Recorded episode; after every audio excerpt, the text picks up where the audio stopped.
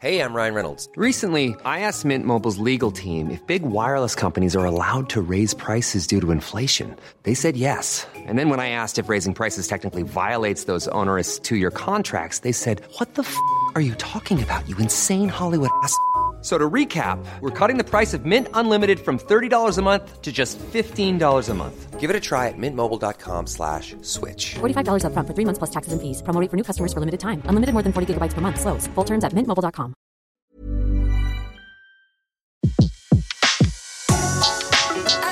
Le meilleur de séances radio est maintenant sur We Love Cinéma. Aujourd'hui, le filmographe est consacré à la carrière de Fritz Lang en Amérique, première partie, sur Séance Radio par BNP Paribas. Bonjour à tous, bonjour Antoine Cyr. Alors aujourd'hui, le filmographe de Séance Radio est consacré à un monument du cinéma. Il est né à Vienne en décembre 1890, devenu réalisateur à 29 ans après des études d'architecture. Son œuvre a inspiré les plus grands, Hitchcock entre autres, il s'agit de Fritz Lang. Auteur d'une quarantaine de films, il exerça son génie en Allemagne, en France un petit peu et aux États-Unis. Et c'est là que nous allons le retrouver pour évoquer, grâce à Antoine Cyr, cette période bien nommée, la période américaine de Fritz Lang. Nous sommes entre 1936 et 1956. Alors, avant quand même de retrouver Fritz Lang à Hollywood, il faut revenir 2-3 ans en arrière. On est à Berlin en 1933. Et oui, et à cette époque, Fritz Lang affirme qu'il a eu un entretien avec Joseph Goebbels, le redoutable ministre de la propagande du Troisième Reich, et pendant cet entretien, Goebbels aurait proposé à Fritz Lang de diriger le, cinéma nazi. Alors après que Lang ait fait remarquer que sa mère était d'origine juive, Goebbels aurait répondu ⁇ Monsieur Lang, c'est nous qui décidons qui est arien ou qui ne l'est pas ⁇ cette réponse n'est évidemment pas de nature à apaiser le, le grand cinéaste. Et donc, euh, en quittant le, le, ministère, il se rendit à la gare sans même passer par chez lui, ni par le guichet d'une banque, et monta dans le premier train pour Paris. Bon, il y a beaucoup d'historiens qui doutent quand même de cette version des faits. Et, notamment de l'entretien avec Goebbels, voilà, qui est probablement... Euh, enfin, voilà, euh, bon. Fritz Lang était un grand raconteur d'histoire. Exactement. Ce, ce, qui est sûr, c'est quand même à un moment, il s'est dit qu'il fallait vraiment qu'il quitte l'Allemagne voilà. et qu'il est monté dans un train pour Paris. Ça, c'est une certitude même avec des bijoux qu'il a cachés dans les toilettes du train sous l'évier pour euh, ne pas se faire arrêter. Enfin bon, bref, comme il n'avait pas eu le temps de passer à la banque. Et il n'avait pas eu le temps de passer voilà. à la banque, sans doute. Nous sommes donc en France puisqu'il quitte l'Allemagne et il fait une première escale. En oui, France, parce qu'en France, sa réputation était considérable et donc euh, il va réaliser Lilium avec Charles Boyer et Madeleine Oseret. Ce qui est un film produit par un Allemand, Eric Pommer, le, le producteur de ses débuts, qui, qui lui aussi, euh, évidemment, a fui son pays. Mais Fritz Lang ne resta pas longtemps à Paris puisque le 6 juin 1934, il émigra pour les États-Unis où il allait travailler pendant plus de 20 ans et réaliser quelques-uns de ses plus grands films. Alors longtemps, une partie de la critique n'aura pas voulu reconnaître euh, Fritz Lang euh, comme un grand cinéaste du parlant, préférant ne, le reconnaître que comme un génie du cinéma muet, auteur de chefs-d'œuvre immortels comme Les Trois Lumières ou Métropolis. Ce sont les critiques francophones comme Truffaut ou Godard qui vont les premiers réhabiliter la carrière américaine de Fritz Lang pour le plus grand plaisir du cinéaste, qui lui avait beaucoup d'affection pour certaines de ses œuvres tournées pendant cette période.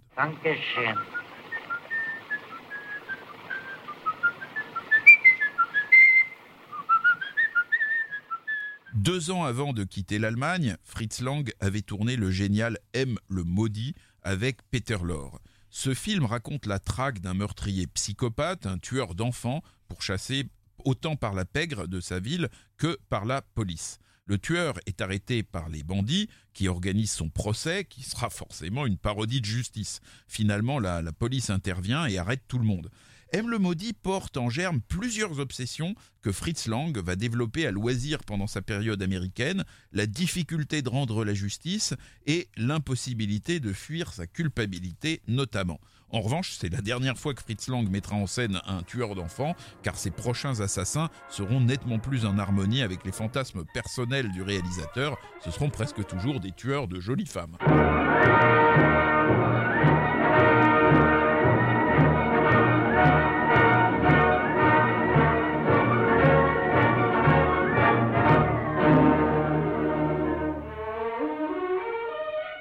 Dès son premier film américain, Fury, en 1936, avec Spencer Tracy et Sylvia Sidney, Fritz Lang va s'inscrire dans la continuité de M le Maudit. Évidemment, il ne s'agit pas ici de l'histoire d'un assassin, mais au contraire de celle d'un homme apparemment sans histoire qui va être accusé à tort d'un crime et qui va être poursuivi par la vindicte de la foule. Il va être à deux doigts de basculer dans le crime lorsque, réputé mort après l'incendie de sa prison, il va se cacher et manquer de peu de laisser condamner à mort les honnêtes bourgeois qui avaient provoqué son prétendu décès. Ce film a été créé à partir d'un scénario de quatre pages intitulé The Mob Rule, la loi de la populace.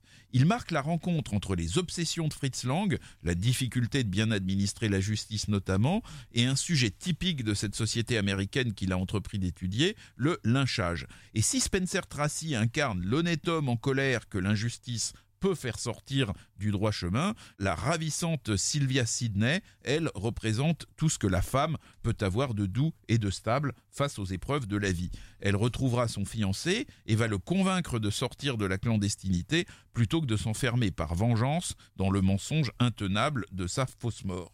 Fury était un des films américains de Fritz Lang et il est en tout cas considéré comme l'un de ses meilleurs, malgré un baiser final que Fritz Lang trouvait trop optimiste. Il aimait bien les happy end quand même. Bon, pour la petite histoire, euh, Rainbow, le chien que Spencer Tracy, le petit chien qu'il adopte au début de Fury, deviendra trois ans plus tard Toto, le chien de celle qui chante justement Over the Rainbow, Judy Garland, dans Le Magicien d'Oz. Bon, mais revenons à Fritz Lang, sérieusement. Alors en 1937, Fritz Lang met à nouveau Sylvia Sidney en scène avec un des monstres sacrés d'Hollywood, mais ça va être cette fois Henry Fonda dans J'ai le droit de vivre. C'est encore l'histoire d'un homme victime d'une erreur judiciaire, mais c'est un film beaucoup plus sombre que Fury et il n'y aura pas de happy end. Au moment même où les preuves de son innocence sont en train d'être établies, Henri Fonda euh, tue le prêtre de sa prison, qui avait pourtant été euh, très bon et généreux euh, avec lui, et commence une fuite qui les conduira, lui et sa femme, vers leur perte. J'ai le droit de vivre, c'est aussi un film sur la difficulté de se réinsérer, puisque le, personnage joué par euh, Henri Fonda est un ancien condamné à des peines légères, victime des a priori de la, société. La sœur de sa compagne dit d'ailleurs de lui Eddie a frappé à la porte de la chambre d'exécution depuis le jour où il est né. Ce film va être un échec commercial aux grandes dames de son producteur, Walter Wanger, qui espérait pourtant à cette occasion asseoir définitivement sa carrière de producteur indépendant. Le troisième film américain de Fritz Lang, Casier judiciaire, You and Me, de 1939, fait à nouveau intervenir Sylvia Sidney, cette fois associée à George Raft, et parle encore de la bonne administration de la justice. Mais c'est un film plus léger que les précédents, il se déroule dans un grand magasin dont le patron est animé par des principes humanistes, et il fait travailler d'anciens repris de justice qui l'aident à se réinsérer. George Raft tombe amoureux de Sylvia Sidney. Ils font tous les deux partie des anciens condamnés en réinsertion, mais elle n'ose pas lui avouer sa, situation, d'autant qu'elle est encore dans une période probatoire où le mariage lui est interdit. De son côté, Raft a aussi un secret, parce qu'il se prépare à replonger dans la délinquance en participant à hold-up contre le magasin de son patron. Les deux morceaux de bravoure de ce film se trouvent l'un au début, où une chanson intitulée You Can't Get Something for Nothing, signée de Kurt plante le décor un peu à la manière des chœurs que Kurt Weill justement composait pour les spectacles de Bertolt Brecht. Et puis l'autre morceau de bravoure, c'est à la fin où la délicieuse Sylvia Sidney, décidée à emmener George Raft sur le chemin de la rédemption définitive, fait au tableau la démonstration mathématique que le crime ne paie pas. Cette idée que le crime est une démarche d'autodestruction dont aucun coupable ne peut sortir gagnant était aussi une obsession de Fritz Lang. Et ce sera la fin de cette euh, trilogie judiciaire et la fin aussi de sa collaboration avec euh, la toute charmante Sylvia Sidney qui euh, achèvera sa carrière au cinéma presque 60 ans plus tard dans Mars Attacks de Tim Burton. C'est elle la grand-mère. Et puis on avait vu aussi Sylvia Sidney chez Hitchcock. Bien Hein, sûr. elle fait partie des acteurs qui, avec John Fontaine, elle fait partie des, des quelques actrices qui font le pont entre l'univers de Lang et celui de Hitchcock. Hitchcock qui adorait Lang, qui était fasciné par le travail et l'œuvre de Fritz Lang.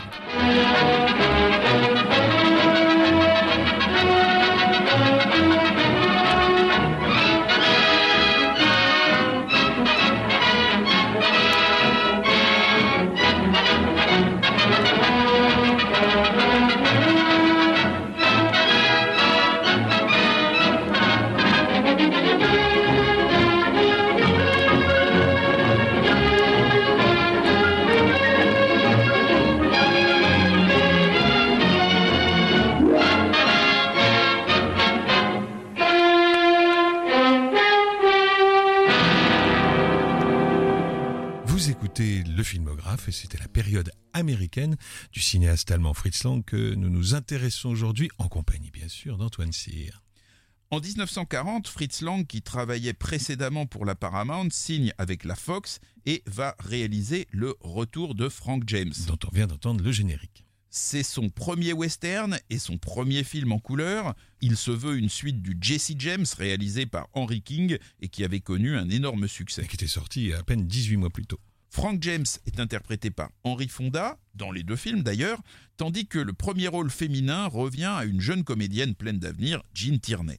Pendant le tournage du retour de Frank James, Fritz Lang conseilla à Jean Tierney de maintenir sa bouche fermée lorsqu'elle ne parlait pas afin de contenir sa sensualité dans les limites du raisonnable.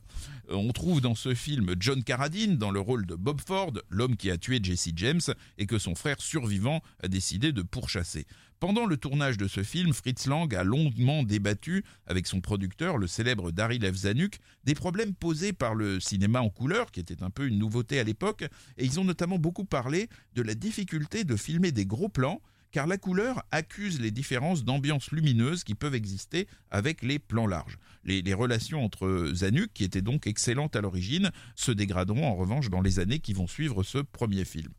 Pendant la première partie de sa carrière américaine, Fritz Lang va véritablement se passionner pour la culture et la société de son pays d'accueil. Plus probablement que tous les autres réalisateurs chassés d'Allemagne ou d'Europe centrale par le nazisme, Lang, pourtant si pétri d'identité allemande, va essayer de comprendre de l'intérieur les États-Unis, dont d'ailleurs il a obtenu la nationalité dès 1935. Sensible au caractère fondateur des grands espaces et du mythe de l'Ouest, il va entreprendre des voyages dont il rapportera des reportages filmés qui sont parvenus jusqu'à nous et qui sont des témoignages touchants sur l'Amérique de jadis. D'ailleurs, du temps où il s'entendait bien avec euh, Zanuck, il avait travaillé, préparé un projet, et tourné une énorme fresque consacrée justement à l'histoire de, de l'Ouest, du Far West américain. En tout cas, la, la connaissance approfondie de l'Ouest américain, dont Fritz Lang était très fier, va le conduire à tourner deux autres westerns en couleur, des films plus personnels que le retour de Frank James, qui était une œuvre de commande. Le premier de ces films, c'est Les pionniers de la Western Union en 1941, avec Robert Young, Dean Jagger et Randolph Scott dans un de ses emplois classiques à Hollywood, celui du bandit repenti. Au début du film, Scott sauve la vie d'un ingénieur, interprété par Dean Jagger, chargé de diriger la mise en place du câble de télégraphe qui doit traverser les États-Unis. Scott est enrôlé dans l'équipe de la Western Union, où il va être bientôt rejoint par un pied tendre, c'est-à-dire un bourgeois de l'Est qui essaye de jouer au cow-boy, interprété avec finesse par Robert Young. L'avancée des hommes du télégraphe sera perturbée par des Indiens, en tout cas par des hommes qui en ont l'apparence. Le thème du faux coupable, cher à Fritz Lang, est ici appliqué au cas des Indiens, souvent accusés évidemment dans l'histoire de tous les maux pour justifier euh, leur spoliation. Fritz Lang était aussi très fier d'être le premier metteur en scène à montrer en couleur des Indiens arborant des peintures de guerre inspirées de modèles authentiques. Le scénario, lui, était très librement inspiré d'un livre de Zen Gray intitulé Western Union, et Fritz Lang rappelait que toutes les péripéties vues dans ce film relevaient de la fiction et du symbole, car pendant la construction du vrai télégraphe de la Western Union, il ne s'était strictement rien passé. Il n'y avait eu absolument aucune péripétie, en dehors du fait qu'à un moment donné, l'équipe avait manqué de bois pour fabriquer les poteaux, ce qui est quand même pas assez limité, quand même pas dramatique. parlant. Voilà, exactement. Zanuck, qui avait sans doute obtenu des subsides de la part de l'entreprise Western Union, avait exigé de Fritz Lang qu'il peigne tous les véhicules en jaune et violet, les couleurs de la dite entreprise. Et alors, il paraît que la publicité du film annonçait que Henry Fonda avait servi de conseiller technique pendant le tournage pour euh, la bonne raison qu'il avait travaillé dans sa jeunesse euh, dans une compagnie télégraphique. Comme ça, ça permettait d'avoir le nom d'Henry Fonda comme ça sur l'affiche. Le troisième western de Fritz Lang, L'Ange des Maudits, peut-être le, le plus réussi et le plus personnel, va être tourné en 1952 pour la RKO, 11 ans après Western Union. Comme casier judiciaire, ce film comporte une chanson qui est euh, composée ici par Dan Taradash et qui joue un peu le rôle du chœur antique, intitulé Chuck a Luck. Elle revient régulièrement dans le film. Alors, un Chuck a Luck en anglais, c'est une roulette verticale, en somme une sorte de roue de la fortune, et c'est aussi le nom du ranch qui est au cœur de l'action du film. Chuck a Luck devait être aussi au départ le nom du film lui-même, mais Howard Hughes, qui était alors le patron de la RKO, estimait que c'était un mauvais titre car personne en Europe ne savait ce qu'était un Chuck-a-Luck et fit donc rebaptiser le film Rancho Notorious. Fritz Lang euh, en conçut une sourde colère, et de fait, c'était beaucoup de bruit pour rien. D'abord parce qu'en Europe, Rancho Notorious, ça dit pas grand-chose non plus, et puis aussi parce que le film, euh, en France par exemple, nous est parvenu sous le titre L'Ange des Maudits. On peut imaginer qu'en donnant ce titre, le distributeur français avait voulu exploiter la veine de L'Ange Bleu, le plus célèbre film avec Marlène Dietrich, car c'est bien Marlène Dietrich qu'on retrouve aux côtés d'Arthur Kennedy et de Mel Ferrer dans ce film dont on peut raisonnablement dire qu'il est le western le plus made in Germany de l'histoire d'Hollywood. L'Ange des Maudits, c'est l'histoire d'un honnête homme, Arthur Kennedy, dont la fiancée a été tuée et violée par un malfrat minable. Il pourchasse l'assassin jusque dans le ranch de Chuckaluck, tenu par Altar Keane, une légendaire entraîneuse de l'Ouest interprétée par Marlène Dietrich, dont l'amant est un bandit redoutable joué par Mel Ferrer. L'histoire ne finira pas bien, surtout pour Marlène Dietrich, alors même qu'Arthur Kennedy est tombé amoureux d'elle mais l'idée que tout crime engendre une inexorable spirale du malheur est chère à Fritz Lang. Ici, pas de personnage salvateur comme la Sylvia Sidney de casier judiciaire pour inverser le cours des choses. Listen to the legend of Chuckaluck, Chuckaluck. Listen to the song of the gambler's wheel. A souvenir from a bygone year, spinning a tale of the old frontier and a man of steel. and the passion that drove him on and on and on. It began, they say, one summer day when the sun was blazing down. 'Twas back in the early seventies in a little Wyoming town. So listen to the legend of Chuckaluck, Chuckaluck. Listen to the wheel of fate as round and round with a whispering sound it spins, it spins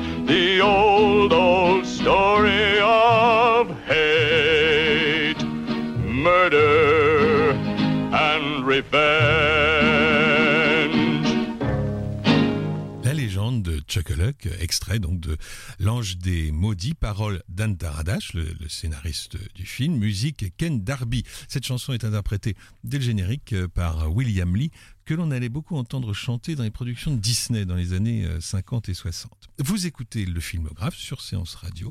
Antoine Cyr nous raconte aujourd'hui la période américaine du grand Fritz Lang. Alors nous étions en 1952 avec l'Ange des Maudits, on va retourner un petit peu en arrière dans les années 40. Oui, nous allons revenir aux années 40, qui sont celles de la Deuxième Guerre mondiale, un événement qui va logiquement inspirer au réfugié Fritz Lang, fondateur du comité antifasciste de Hollywood, plusieurs films contre le nazisme. Le premier d'entre eux est Chasse à l'homme en 1941, où on trouve Walter Pigeon, George Sanders et surtout John Bennett, qui sera au total l'interprète de quatre films américains de Fritz Lang, et par laquelle ce dernier était euh, littéralement subjugué. Walter Pigeon joue le rôle d'un chasseur de fauves qui réussit à avoir Hitler dans son viseur à Berchtesgaden. Il épaule sa carabine et fait mine de tirer. Il est arrêté par la Gestapo qui va le torturer, il parvient à s'échapper et retourne en Angleterre où il est pourchassé par des agents nazis. Là, une jeune couturière s'éprend de lui, elle est interprétée par John Bennett qui joue ici un rôle d'amoureuse fragile alors que Lang lui donnera ultérieurement plutôt des rôles de femme fatale. Chasse à l'homme a été réalisé sur un scénario de Dudley Nichols qui devait être à l'origine tourné par John Ford. Et ce scénario avait été tiré d'un roman dans lequel ni Hitler ni l'Allemagne n'étaient cités. Il s'agissait d'un dictateur de fiction dans un pays imaginaire.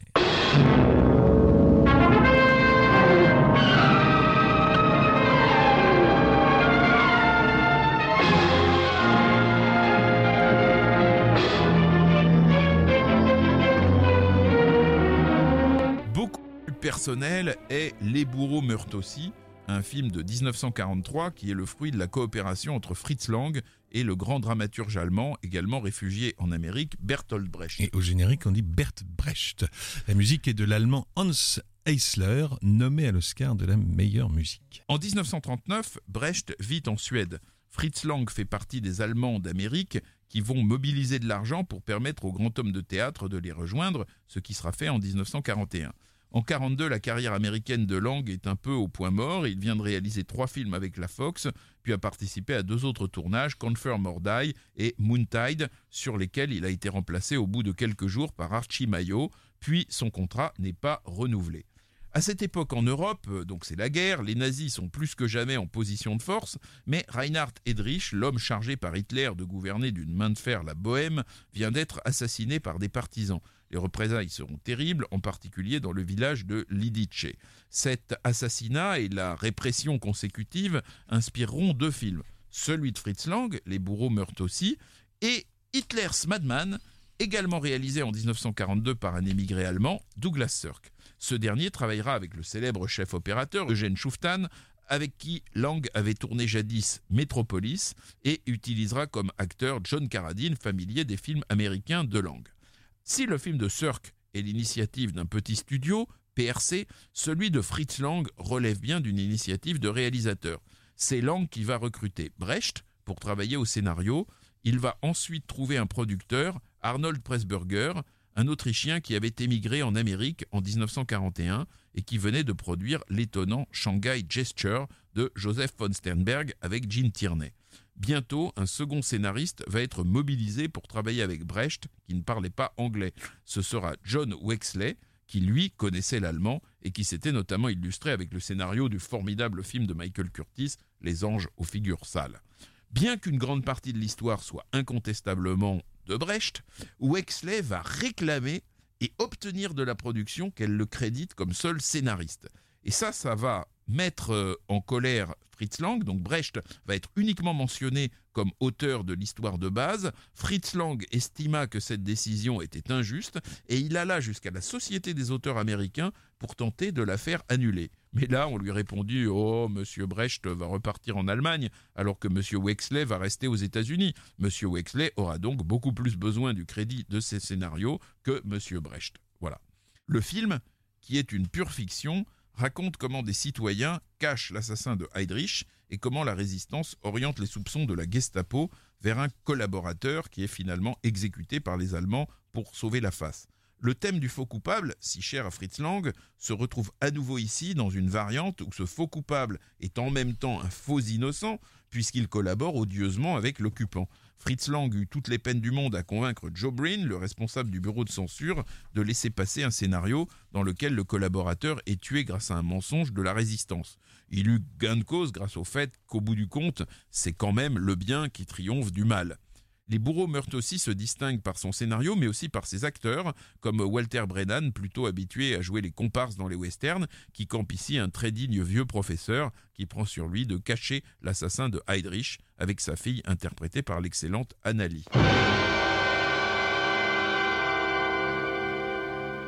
This is the Ministry of Fear, a network of terror that lays bare the secrets locked in every man's mind, using strange hypnotic torture, relentless, cunning, tangling their quarry in a web of horror until he reaches the brink of madness. Who speaks? Le troisième film de Fritz Lang dans lequel interviennent des nazis sera Espion sur la Tamise, Ministry of Fear de 1944. Et quelquefois donc justement baptisé le ministère de la peur. C'est un suspense sympathique mais assez confus. Rémi Land y campe un homme qui vient de sortir d'un hôpital psychiatrique et qui se retrouve dans une fête foraine minable où il gagne un gâteau début d'enchaînement de circonstances abracadabrantes qui vont le mettre aux prises avec un groupe d'espions nazis cachés à Londres sous la fausse couverture d'une institution charitable. Lang avait accepté ce film parce que c'était une proposition de la Paramount et qu'il avait besoin de travailler, et aussi parce que le scénario était inspiré d'un roman de Graham Greene, auteur qu'il admirait. Mais lorsque Fritz Lang vit le scénario définitif, il fut très contrarié et essaya même sans succès de se faire délier de ses obligations contractuelles vis-à-vis de la Paramount. Le quatrième film de cette veine anti-nazie, le seul qui ait été tourné après la guerre, est Cap et Poignard en 1946, produit par la Warner, qui est aussi le seul film de Fritz Lang avec Gary Cooper, ici accompagné de Lily Palmer, une actrice allemande qui avait fui le nazisme et fait carrière en Angleterre avant d'arriver à Hollywood. Lang ne s'entendit pas avec elle pendant le tournage, mais concéda a posteriori qu'elle était excellente. Capet et Poignard raconte l'histoire d'un savant italien qui a découvert la formule de la bombe atomique et qui est aux mains des Allemands. Un espion américain interprété par Gary Cooper essaie d'organiser son kidnapping avec l'aide de la résistance italienne. Une séquence de la fin du film, où Fritz Lang donnait son opinion, évidemment pas très favorable, sur la bombe atomique, fut implacablement coupée par la Warner. Gapé Poignard marque également, dans un tout petit rôle, justement à la fin, les débuts du, au cinéma de Lex Barker, futur Tarzan de la RKO, après l'époque Johnny Weissmuller, bien sûr. Cher Antoine, la période américaine de Fritz Lang est une période euh, bien riche, bien fournie, et j'ai bien l'impression que, si vous en êtes d'accord, qu'il va falloir euh, un nouveau rendez-vous du filmographe pour continuer cette évocation. Alors on se donne rendez-vous au numéro suivant. Mais naturellement. Eh ben merci Antoine. Le filmographe vous a été présenté par Antoine Cyr et Laurent Bourdon sur Séance Radio par BNP Paribas. Retrouvez l'ensemble des contenus séances radio proposés par We Love Cinéma sur tous vos agrégateurs de podcasts.